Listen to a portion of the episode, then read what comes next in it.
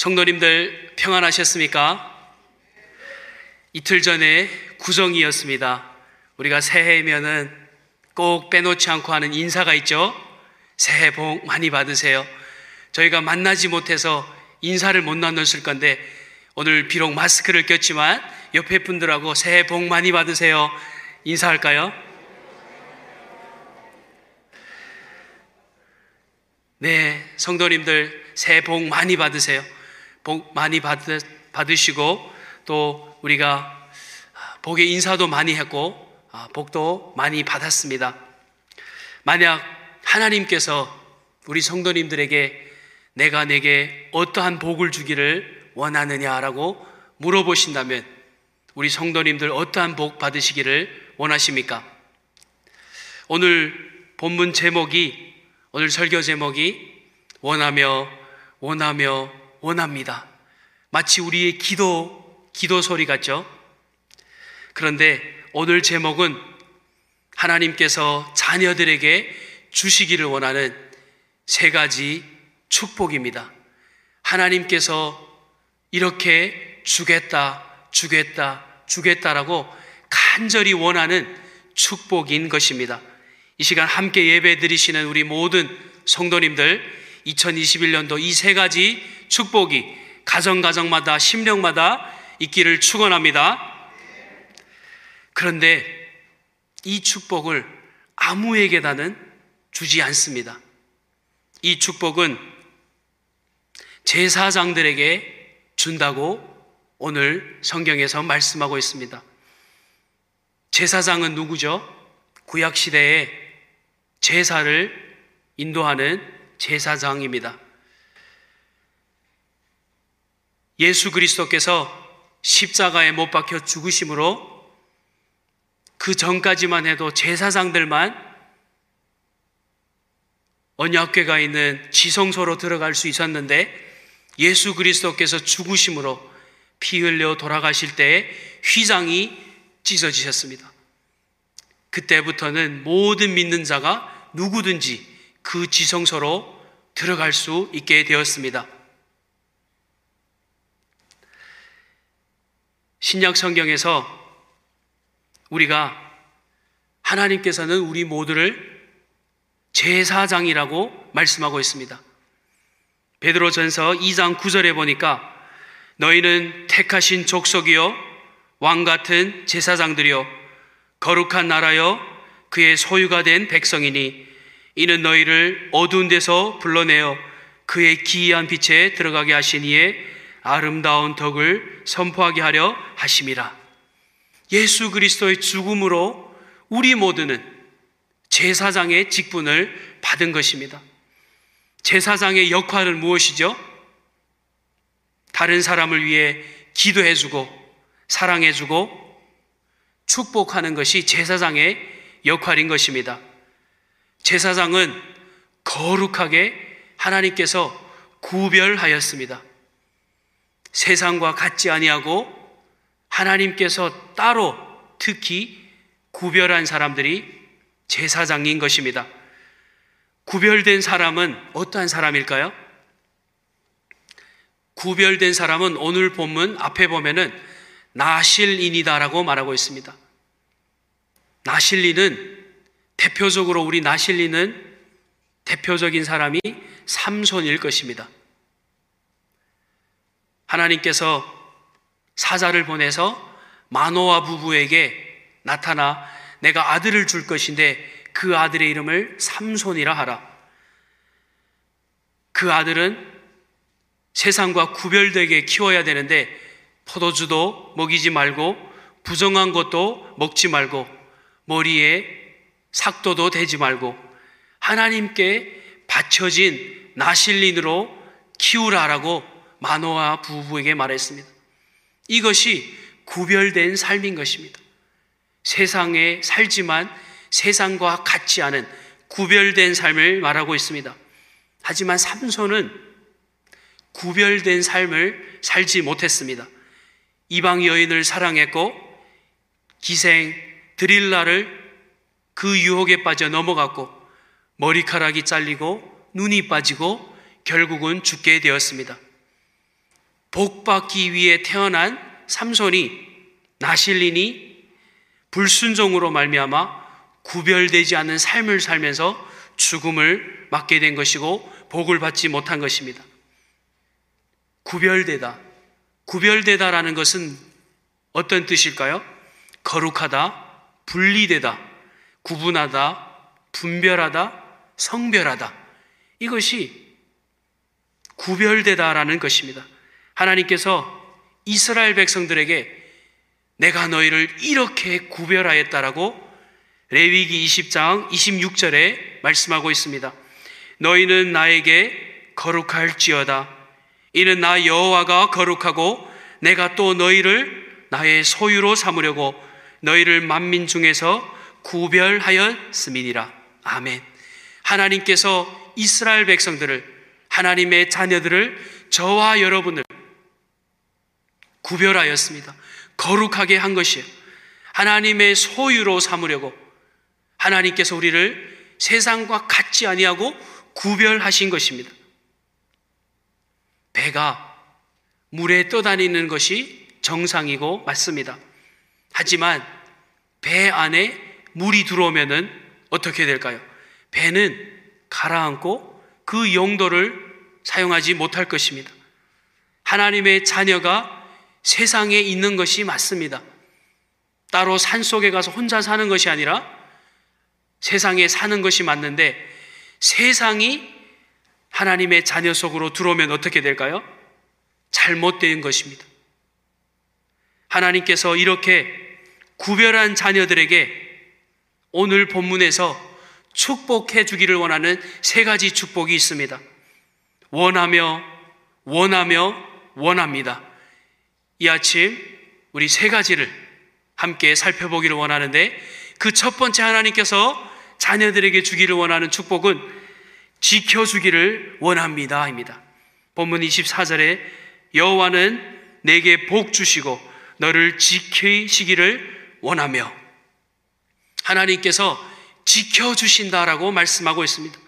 지켜준다라는 것은 주변에 가시나무로 울타리를 치는 것을 지켜준다라는 뜻을 갖고 있습니다. 성경에 보면은 하나님의 자녀들을 하나님이 지켜주시는데 졸지도 아니하시고 주무시지도 아니하시면서 지켜주신다라고 언약의 말씀을 해주고 있습니다. 하나님의 자녀들을 지켜주시는데 눈동자 같이 지켜주신다라고 말씀하고 있습니다. 백성들이 출입을 지금부터 영원까지 지켜주신다라고 축복해주고 언약해주고 있습니다. 하나님께서 자녀들을 보살피고 지켜주는데 잠시도 그 눈길을 다른 데로 돌리지 아니하시고 하나님께서 영원히 철저하게 지켜주신다라고 약속해 주고 있습니다. 하나님께서는 자녀들의 머리카락까지 세신받되었습니다 하나님께서 머리카락까지 세신 받으신 하나님이 우리를 지켜 주신다라고 약속해 주시는 것입니다. 하나님의 자녀들이 세상에서 위험하고 고통 가운데, 신음 가운데, 두려움 가운데 있지만 하나님께서 자녀들이 비록 음침한 골짜기를 다닐지라도 내가 너를 지켜준다라고 말씀해 주고 있는 것입니다. 성도님들, 하나님께서 지켜주시는 복 중에 가장 좋은 복은 뭔지 아십니까? 임마누엘의 복입니다. 하나님이 직접 우리 속에 거하셔서 우리를 지켜주시고 우리와 함께 하시는 축복이 임마누엘의 축복인 것입니다. 성경에 보면은 다니엘이 있습니다. 다니엘과 세 친구가 포로로 끌려가서 어려서부터 그 포로 생활 가운데 교육을 받습니다. 왕이 먹는 음식과 왕이 먹는 포도주를 먹게 하는데 다니엘은 그것을 거부하였습니다. 제사 음식이기 때문에 거절하고 구별된 음식을 먹었습니다. 채소만 먹었는데 좋은 것만 먹은 사람들보다 훨씬 얼굴 색도 좋고 빛나는 얼굴이 다니엘의 얼굴이었던 것입니다. 그 후에 다니엘을 어떻게 하든지 넘어뜨리고 음모하려고 그를 기도도 못하게 하고 어떻게 하든지 그를 죽이려고 했습니다. 그를 고소하고 틈만 나면은 어떻게 하든지 끌어내리려고 심지어 사자 굴소까지 집어 넣었습니다. 그러면서 그가 하나님만 의지하며 신앙의 절개를 지켰습니다. 구별된 삶을 산 것입니다. 다니엘과 세 친구가 이렇게 구별된 삶을 살았기에 하나님께서 그에게 눈동자같이 지켜주시고 사자굴에서도 불 속에서도 지켜주시고 이런 사람이 구별된 사람이다라고 성경에서 말씀하고 있습니다. 마크 윌러라는 선교사가 북아프리카에서 선교를 하고 있었어요. 근데 그 당시에 그 땅에서 얼마나 기독교인들을 박해하고 죽이려 하고 쫓아다니는지 마크라는 선교사님이 도망가고 도망가고 숨고 숨다가 드디어 어느 날 앞에 있는 굴 속으로 뛰어 들어갔어요. 그런데 쫓아다니는 사람이 주변까지 와서 찾고 있었는데 그 굴 속 어구에 갑자기 거미 한 마리가 나타났어요. 거미가 나타나서 갑자기 동굴에 거미줄을 치는 거예요. 거미줄을 눈 깜짝할 사이에 확 쳐놓으니까 쫓아다니던 사람들이 아, 여기에는 분명히 사람이 안 들어갈 것이다. 라고 생각하고 가버렸어요. 이 마크 선교사가 거미줄로 인하여 구원받고 삶을 얻고 구원을 얻고 이런 고백을 하였습니다. 하나님이 계신 곳은 가느다란 거미줄도 두터운 방벽이 되고 하나님이 없는 곳에는 아무리 두터운 방벽도 한날 거미줄이다. 하나님이 함께 계시고 하나님이 거미줄도 사용하셔서 우리를 지키시고 우리를 보호하시는 줄 믿으시기 바랍니다. 우리가 지금 살고 있는 환경과 상황은 하나님께서 우리를 꼭 지켜주셔야만 하는 상황인 것입니다. 시편에 보니까 시편 기자가 하나님이 우리를 이렇게 지켜주신다라고 고백하고 있습니다. 시편 121편 5절에 여호와는 너를 지키시는 이시라 여호와께서 내 오른쪽에서 내 그늘이 되시니라. 하나님께서 우리를 지켜주시는데 우리의 오른편에서 그늘이 되신다라고 고백하고 있는 것입니다. 하나님께서 이 시간 예배 드리는 모든 성도님들에게 하나님께서 지켜주시는 복이 임하시기를 예수님의 이름으로 축복합니다. 하나님께서 또 지켜주시기를 원하는 두 번째는 은혜 베풀기를 원합니다. 본문 25절에 여호와는 그의 얼굴을 내게 비추사 은혜 베풀기를 원하며 하나님께서 자기의 얼굴을 자녀들에게 비춰줍니다. 얼굴을 비친다는 것은 거룩한 성품과 그의 의지를 상징하는 것입니다. 마치 잠을 자고 있는 어린아이를 어머니가 그 어린아이의 얼굴을 들여다보며 얼굴을 바라보는 것처럼 그 모습을 영상하고 있는 것입니다. 이와 같이 하나님은 항상 우리를 향하여 얼굴을 비추시고 우리를 지켜보시고 우리와 함께 하시는 것입니다. 우리를 바라볼 뿐만 아니라 우리에게 은혜를 베풀어 주신다라고 말씀하고 있습니다. 하나님이 주시는 은혜는 거저 주시는 하나님의 사랑을 말씀하고 있습니다. 하나님이 거저 주시는 하나님의 선물을 우리는 은혜라고 말씀하고 있습니다. 성경에 보면은 룻이 나옵니다. 룻이 나오미와 남편과 시아버지와 함께 모압 땅으로 갑니다. 모압 땅에서 살다가 시아버지가 죽고 남편도 죽고 시동생도 죽고 다 죽었어요. 오, 나오미와 그 여자 둘만 이렇게 살았습니다. 시어머니 나오미가 이제는 내가 베들레헴으로 돌아갈 테니 너희들은 너희 친정 집으로 돌아가라.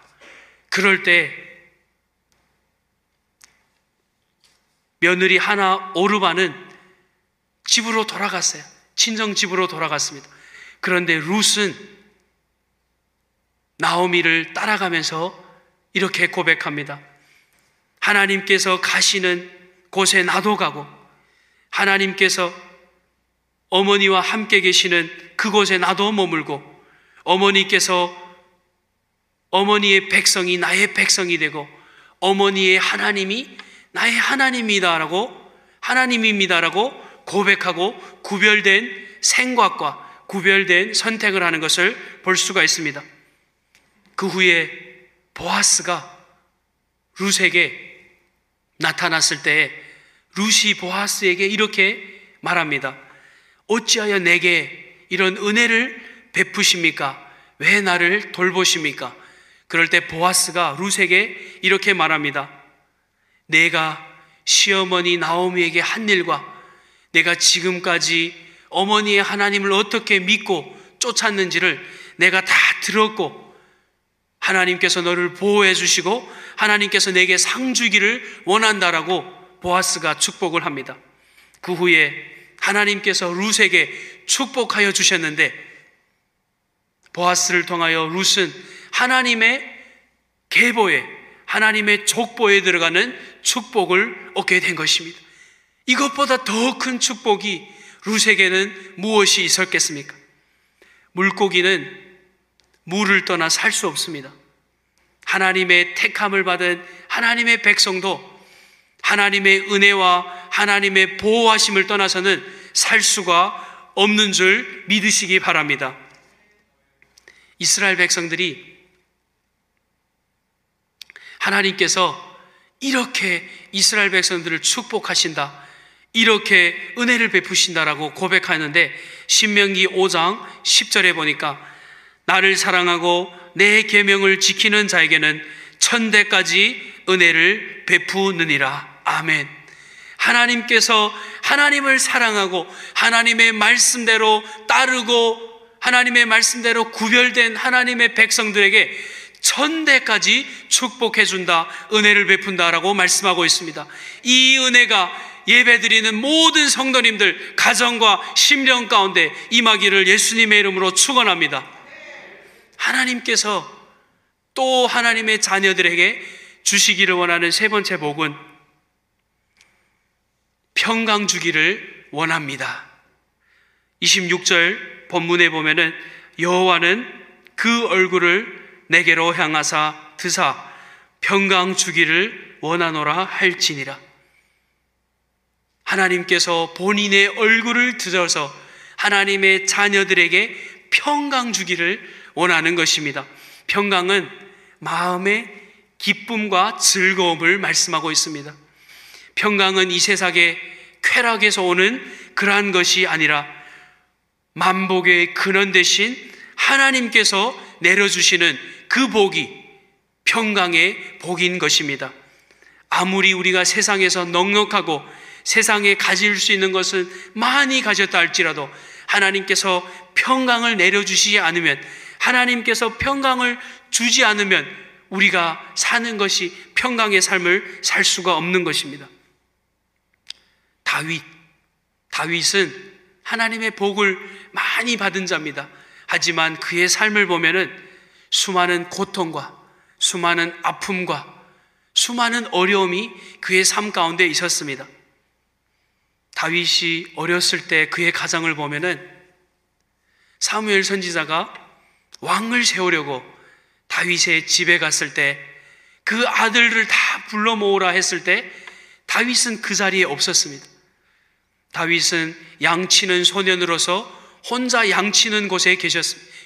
그리고 가정에서 부모에게도 그리 중요하지 않은 사람이었고 부모에게도 상처가 있는 사람이었고 그 삶을 보면 얼마나 마음에 고통이 있고 평강이 없었겠습니까?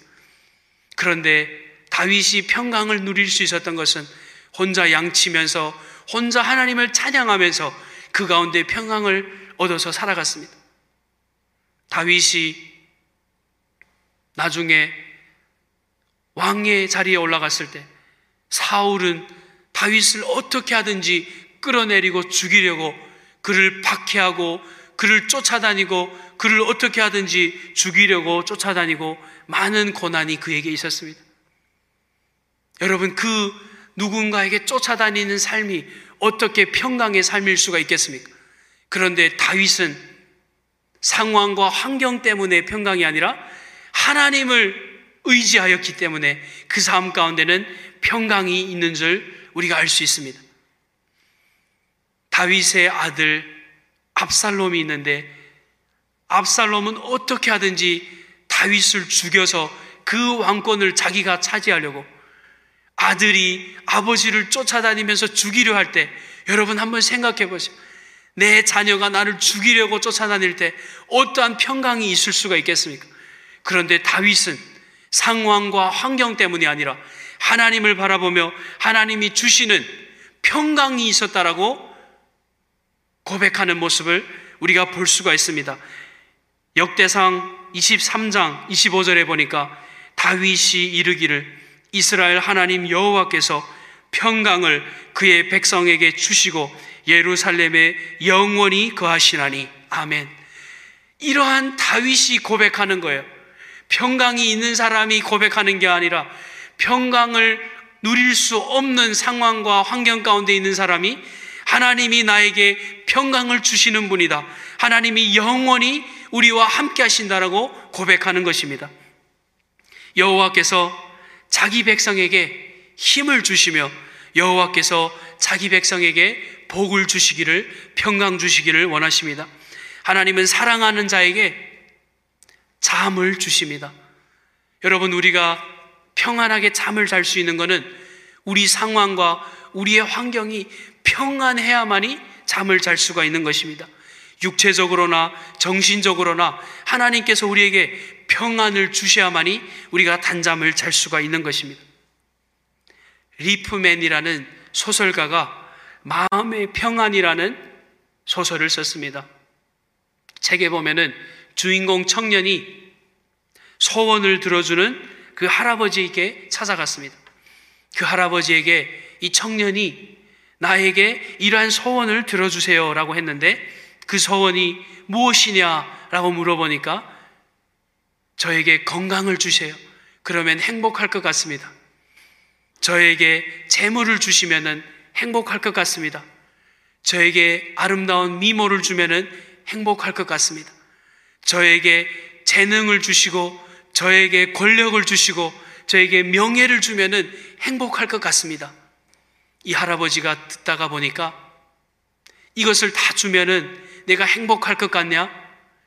그런데 너는 평안을 구하지 않는구나. 내가 너에게 평안을 주지 않으면은 이 모든 소원을 내가 누릴 수도 없는데 너는 이것을 구하느냐?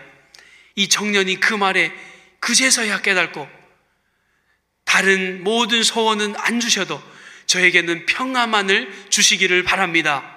이렇게 고백을 했습니다. 이 예화가 우리에게 어떠한 교훈을 줍니까?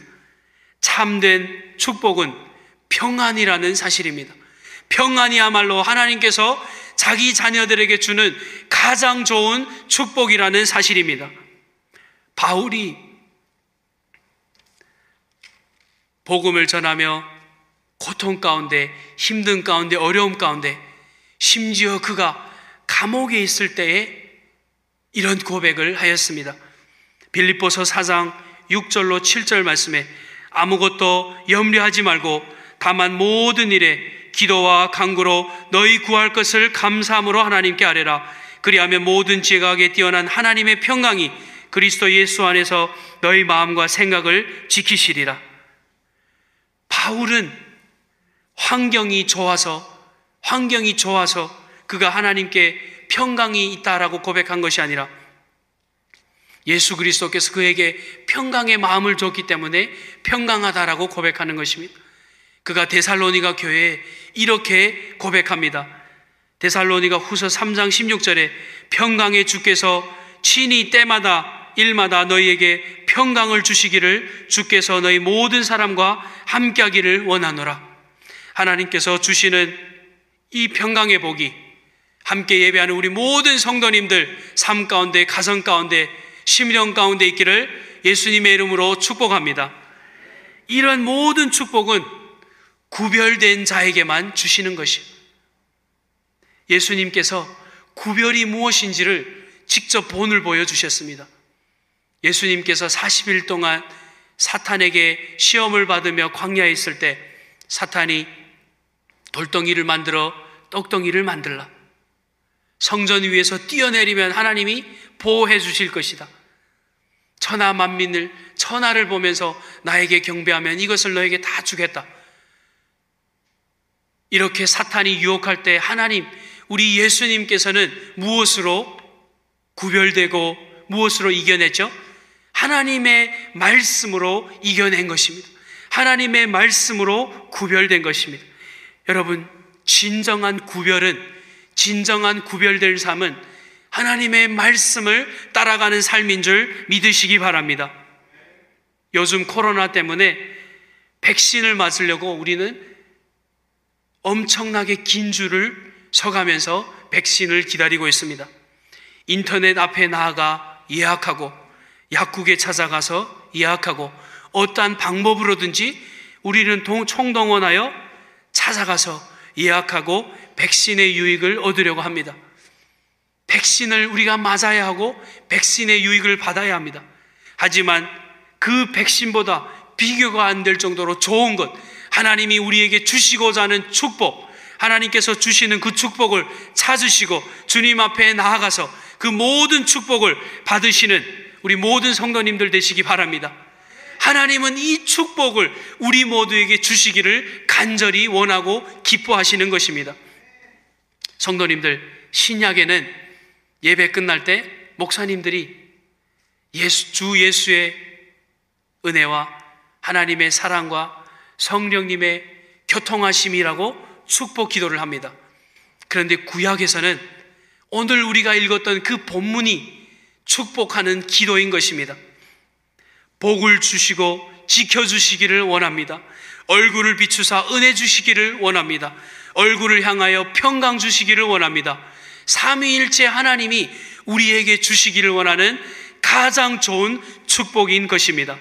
이 시간 예배드리는 모든 성도님들 가정 가운데 하나님이 지켜주시고 하나님이 은혜를 주시고 하나님이 평강 주시는 모든 축복이 저와 여러분 모든 삶 가운데 심령 가운데 있기를 예수님의 이름으로 축원합니다. 아멘.